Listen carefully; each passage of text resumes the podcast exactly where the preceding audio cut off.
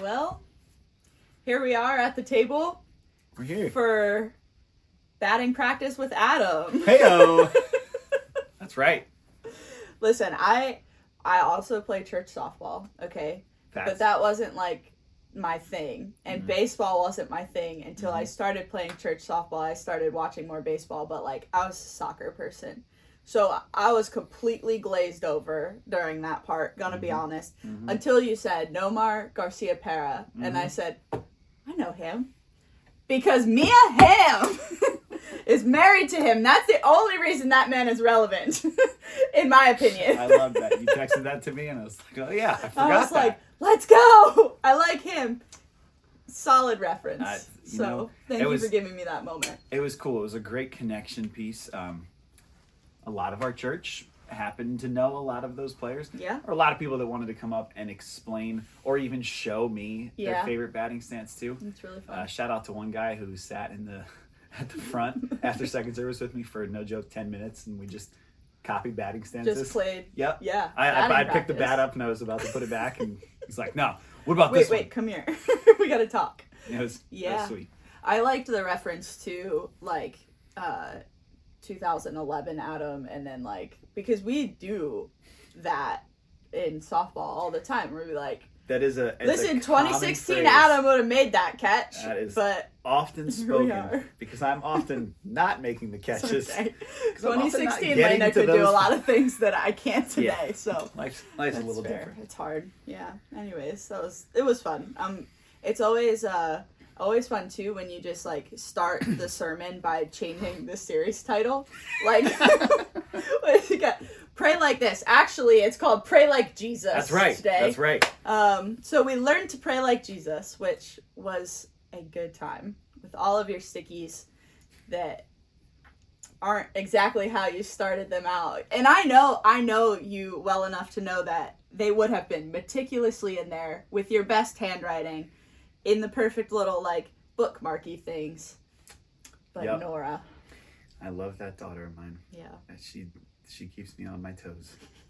It was great. got here and you were like, oh, gotta reorganize my where I put notes. these. Yeah, Awesome. exactly.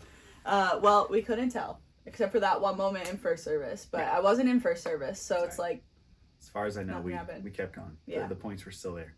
Um, so you gave us a very long list of scriptures, which Yes. was good. But the the points that we made of like how do we copy Jesus? But I guess let's start with like why do we copy Jesus? Mm-hmm. Because Great point.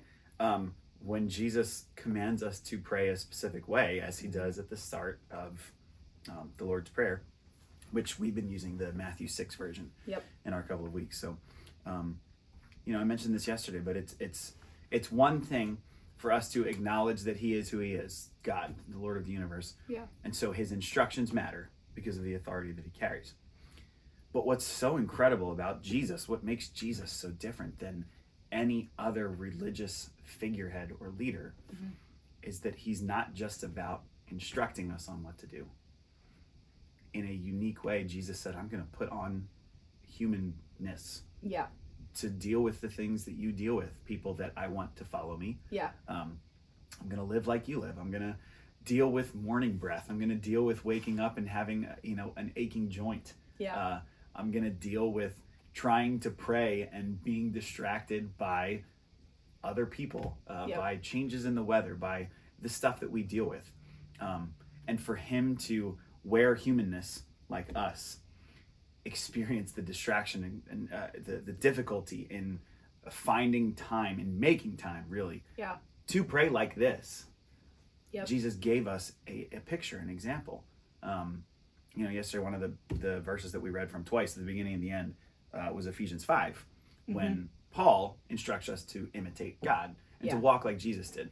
Um, but there's another uh, Paul passage from Philippians um, where he talks about how our entire life attitude should be like Christ. Yeah. And then he goes through that list of the different things that Jesus did. And while we're not Jesus, it's a model for us to copy. It's a it's a stance for us to copy. It's, Yes. a, it's a posture for us to copy yeah, in all of our life for sure, but also very importantly in this specific context of prayer yeah, because uh, you know I couldn't say this enough yesterday, but what what a remarkable gift that we have.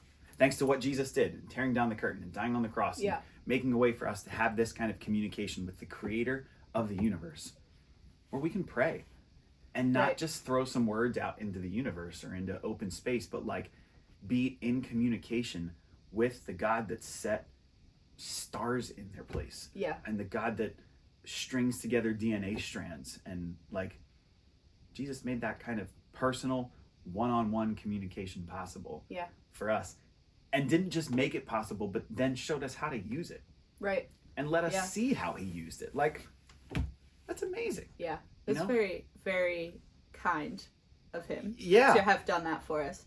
It makes me think too of um, the verse in Hebrews of like where it says, "Let us now approach the throne of grace with confidence." Like we can come confidently to the Lord with our prayers, with all of who we are, to like the foot of the throne of God, uh, because Jesus not only made that like bridge for us to be able to do that, but also he himself did that and showed us how to do it.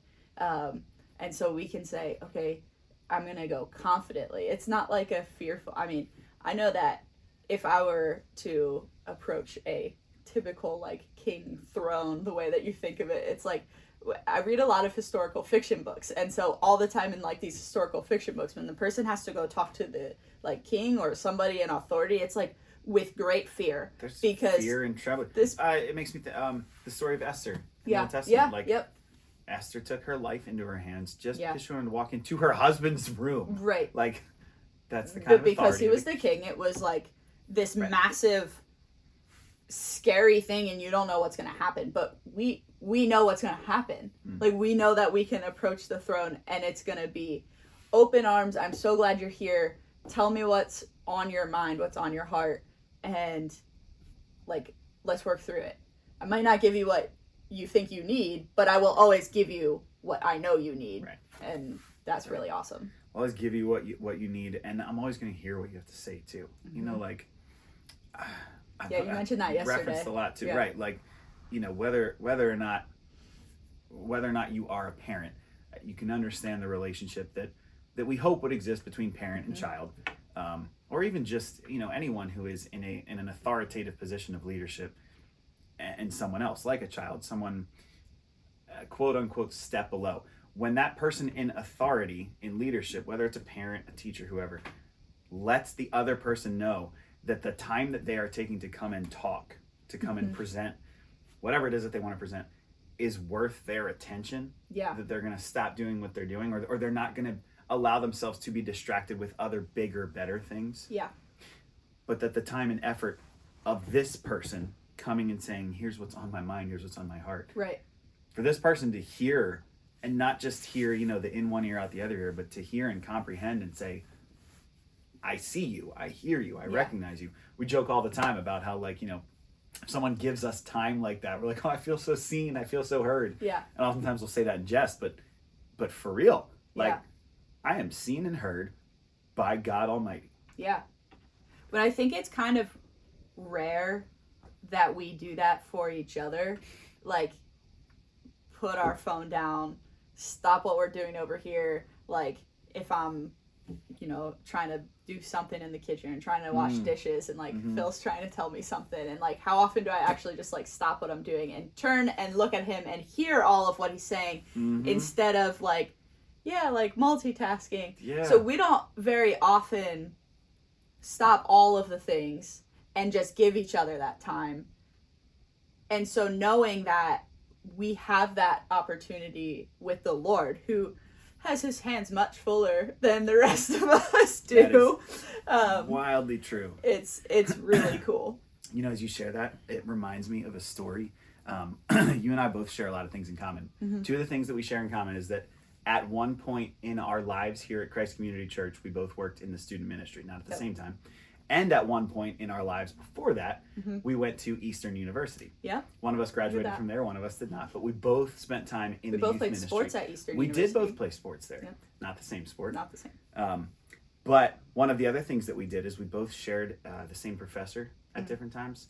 Um, and uh, there was another um, former Christ Community uh, youth ministry employee, former Eastern grad, who uh, has told me a story many times about a time that she went over to this professor's house for a dinner that he would Yeah. host for students often, and um, he made a point when each of them entered the room, uh, or, or uh, not the room, when each of them entered his house, to be like, "Hey, you all know I'm busy. A lot Yeah. of people are talking to me. You are here right now, though." And this time that we have set apart is for us right now. Yeah. And there's one story she tells of them sitting down at dinner, the other students around the table, and there was a phone call from another very prominent uh, Eastern individual. Yeah. And this guy's wife was like, "Hey, such and such is calling." He's like, "I can call him back. I'm here Yeah. now with these students, these undergrad students Right. who are studying student ministry at this small Christian college." Probably in like Youth Min 101. yep, exactly. And Yep. that moment stuck with her. yeah. Like, holy cow, this guy's got way more important things than my understanding of this Youth Min 101 content or Yeah. this discussion Yep. on the table. But I feel valued and seen and heard right now. Like, Yeah. my time matters so much so that XYZ over here can wait to talk to this super important professor of mine Right. until he's done with me Yeah. how much more so, the, like you said, the God Yeah. of the universe who holds eternity in his hand has time for you and me. Yeah. You know, And uh, I know we we talk about a lot at this table, mostly Billy and I, but you've been here a few times now.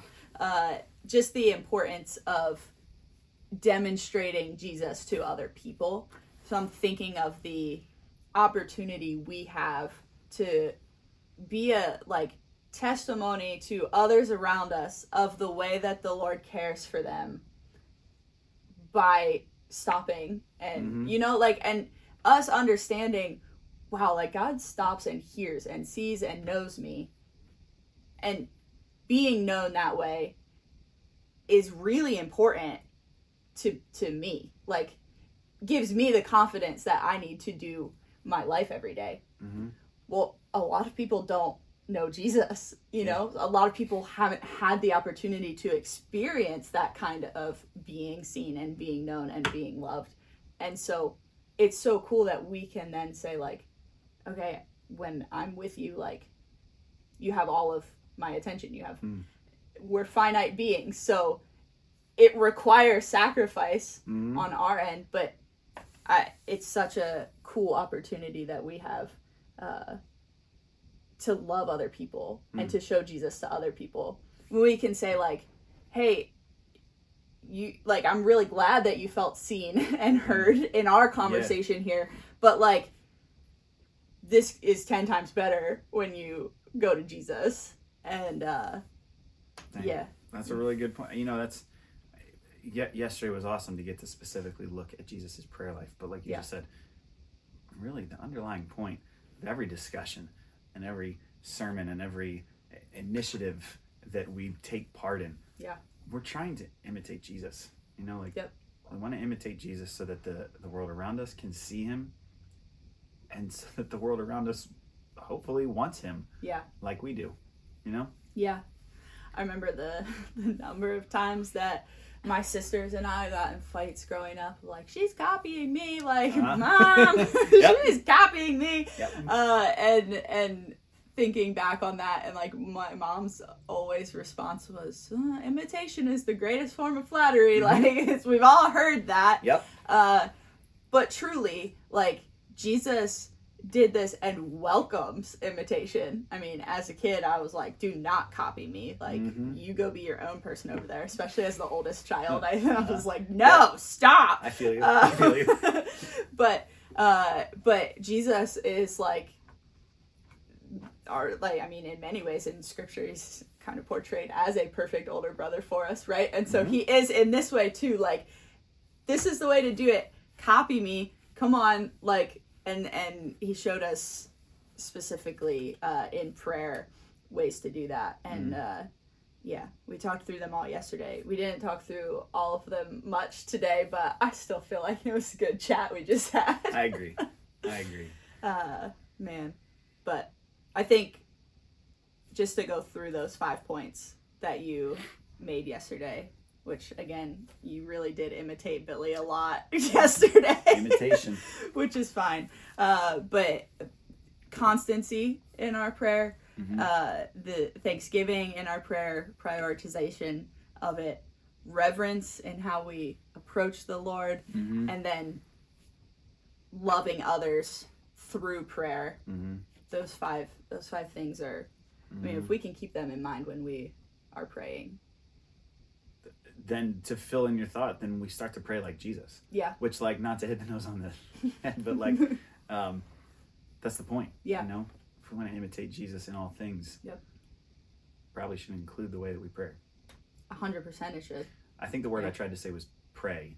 It was somewhere between pray and prayer. That's okay. Yeah, the point. Yeah. I think they think they can use context clues there. Uh, it's smart people that watch this. That's right. That's right. Oh man. Okay, well I think uh I think we're gonna be back here next Monday, you and me, right? Yes, we will. Spoiler alert. Lord willing. So yeah, Lord willing indeed. Right. Uh so yeah, I'll see you in a week. Sounds good. we'll do some more of this.